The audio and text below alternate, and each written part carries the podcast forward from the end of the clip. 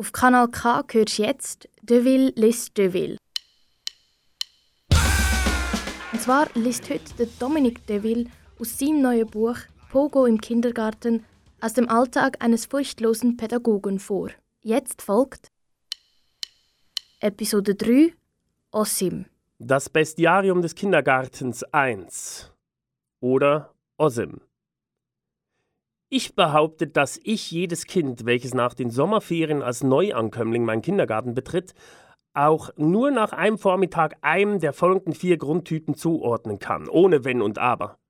Die meisten Hörerinnen und Hörer werden jetzt ungläubig den Kopf schütteln, Lüge und Scharlatan rufen. Ich aber sage, haltet ein und ihr werdet erkennen, dass ich recht habe. Wer sich auf meine Theorie einlässt, wird seine Schüler besser verstehen, seine eigenen Kinder, seinen Lebenspartner oder sogar seinen Vorgesetzten. Denn mit dem Alter verändern sich diese Archetypen nicht eher im Gegenteil.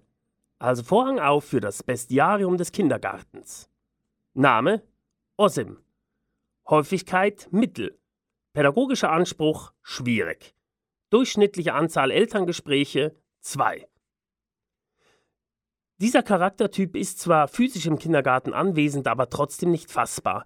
Wenn er angesprochen wird, schaut er einen nur mit großen Augen an, stumm und ohne sichtbare Regung. Egal, ob man ihn fragt, ob er es bevorzugt am Puzzletisch oder doch lieber in der Bücherecke zu verweilen, ob es darum geht zu erfahren, ob das Schwesterchen bereits geboren und Papa zu Hause wieder erwünscht sei, oder schlichtweg um zu wissen, ob man den didaktischen Auftrag zu Osims Zufriedenheit erfülle. Von Osim kommt nichts, gar nichts. Nada. Jegliche Information muss man diesem Charakter aus der Nase ziehen oder von den Augen ablesen. Aber Osim ist kein Fall für den Schulpsychologen. Er hat weder ein Trauma erlitten noch leidet er am Mutismus. Osim geht es gut.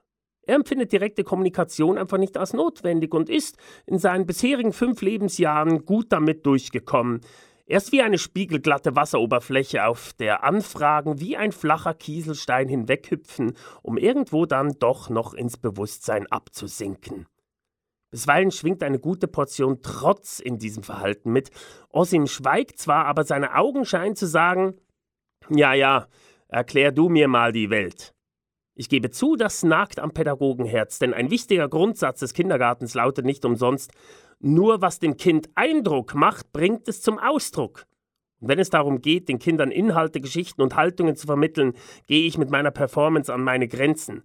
Da mute ich mir einiges zu, schone mich auch körperlich nicht. Ich springe auf und ab, verrenke meinen Körper zur Hexe, zum Hund oder zu einem Baum und krieche auf dem Boden umher, um meine Klasse zu motivieren und zu begeistern.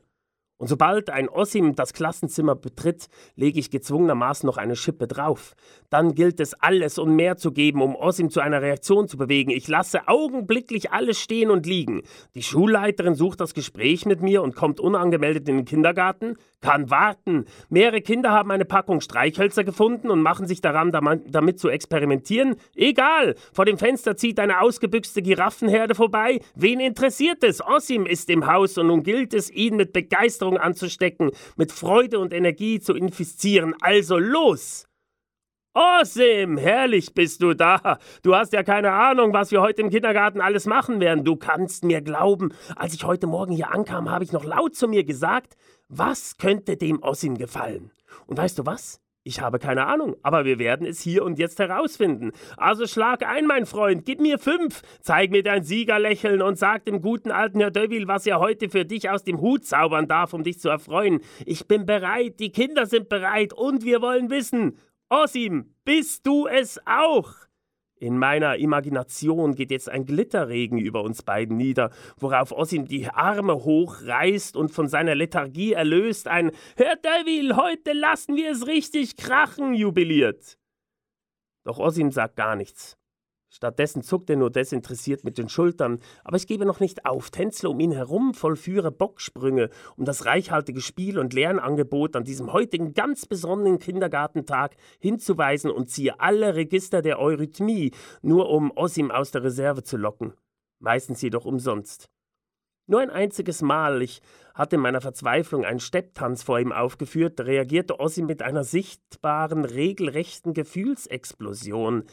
Er reckte das Kinn vor und ließ ein leises Zungenschnalzen hören. Ich wusste diese Geste nur als Hohn zu deuten und redete mich vor dem Dreikäsehoch in Rage, drohte mit drakonischen Strafen wie dem Leeren des Komposteimers oder Ausmisten des Schulhamsters, lockte mit Süßwerk und verlor dabei zusehends an Würde und didaktischer Glaubwürdigkeit. Am Rande des Nervenzusammenbruchs angelangt, suchte ich schließlich eines Tages das klassische zwischen Tür- und Angelgespräch mit Osims Mutter. Ich äußerte fein ausformulierte Vermutungen, ließ sie an meinen sonstigen Beobachtungen zu ihrem Sprössling teilhaben und hoffte auf Klärung, was diesen speziellen Wesenszug ihres Sohnes anging. Mutter Osim hörte mir geduldig zu. Als ich meinen Bericht beendet hatte, kam prompt ihre Reaktion. Trotzig schob sie das Kinn nach vorn und schnalzte laut mit der Zunge. Bevor ich mich in eine fleischgewordene Version von Munchs Der Schrei verwandeln konnte, legte mir Mutter Ossim beruhigend eine Hand auf die Schulter und erklärte mir lächelnd, dass in ihrem Kulturkreis dieses Schnalzen als Zustimmung zu deuten sei. Ein Ich habe verstanden oder Alles klar. In Osims Fall war es seinem hysterischen Erzieher gegenüber wohl zu verstehen als Jetzt chill mal, Alter, ich hab's kapiert, bleib locker.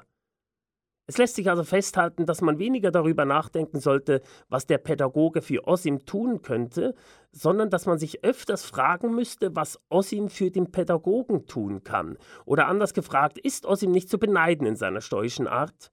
Und was kann ich mich als ständigen Selbstzweifeln und Optimierungswahn suhlenden Bessermacher Woller von einem Kind wie Osim lernen? Vielleicht dies. Einfach mal die Klappe halten dafür dem Leben öfter mal nur trotzig das Kinn entgegenschieben und dann laut mit der Zunge schnalzen. Das wär's für heute mit dem Dominique Deville und seinem neuen Buch Pogo im Kindergarten aus dem Alltag eines furchtlosen Pädagogen. Das Buch ist im Kiwi Verlag rausgekommen und im Buchhandel erhältlich. Alle Episoden findest du online als Podcasts auf kanalk.ch. Dominique Deville, ein Name, den ihr kennt, auf meinem Kanal wo keine Sau interessiert. Kanal K.